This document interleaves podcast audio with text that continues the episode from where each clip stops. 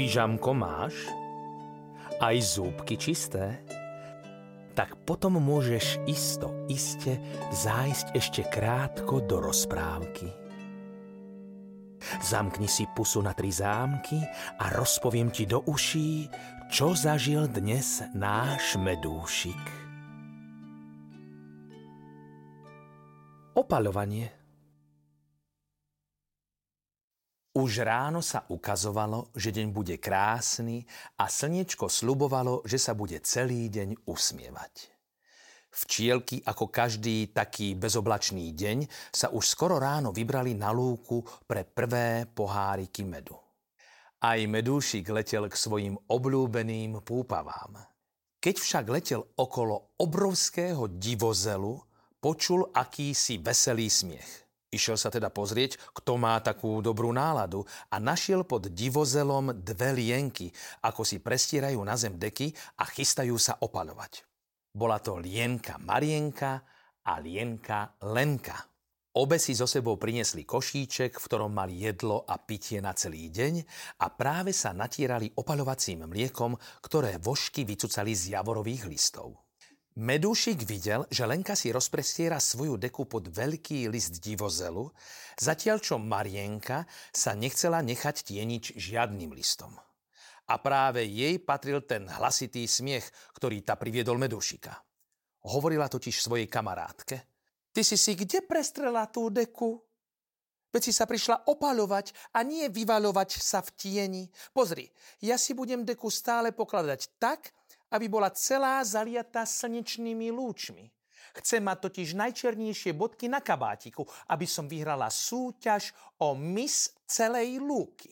A chceš byť aj ty krásna, musíš si bodky opáliť na slniečku úplne do čierna. A ďalej sa podobne kamarátke vysmievala.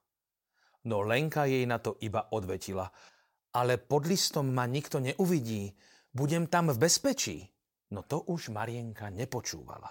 Založila si slnečné okuliare z krídla čiernej osy a rozprestrela sa na deku tak, aby slnečko poriadne videlo všetky jej čierne bodky a mohlo ich ešte viac opáliť. Lenka sa naopak rozložila pod listom tak, aby mohla stále sledovať oblohu, odkiaľ sa hocikedy mohlo prihnať nebezpečenstvo. Keď sa toto krátke divadlo skončilo, Medúšik si pokojne letel ďalej k púpavám. Musel priznať, že Marienka bola naozaj krásna, kým Lenka iba taká obyčajná lienka. Premýšľal nad tým, že keď sa bude voliť tá mis Lúky, určite dá Marienke svoj hlas. Ale to, čo videl, mu nedalo pokoj a tak s každým nákladom púpavového medu letel okolo veľkého divozelu, aby sa pozrel, ako sa milým lienkam vodí. Asi okolo poludnia, keď slniečko najviac hrialo, sa však stala hrozná vec.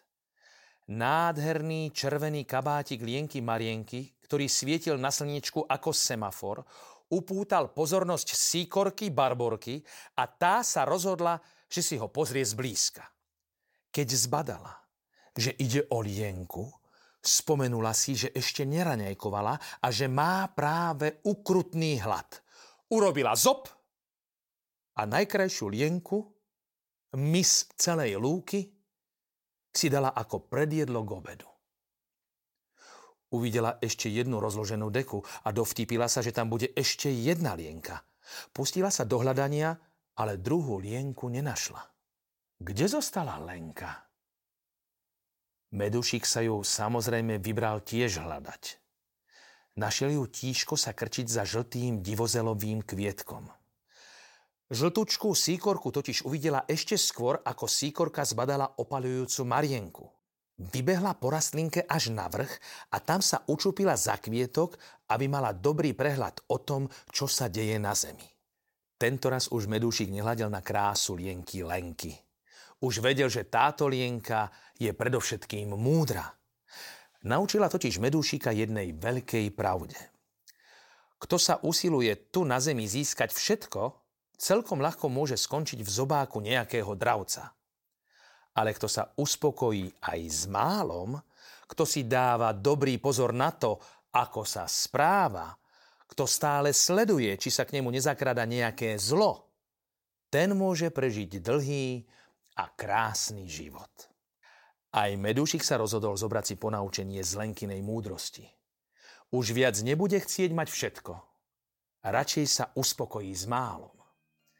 Lebo tomu môže zachrániť život.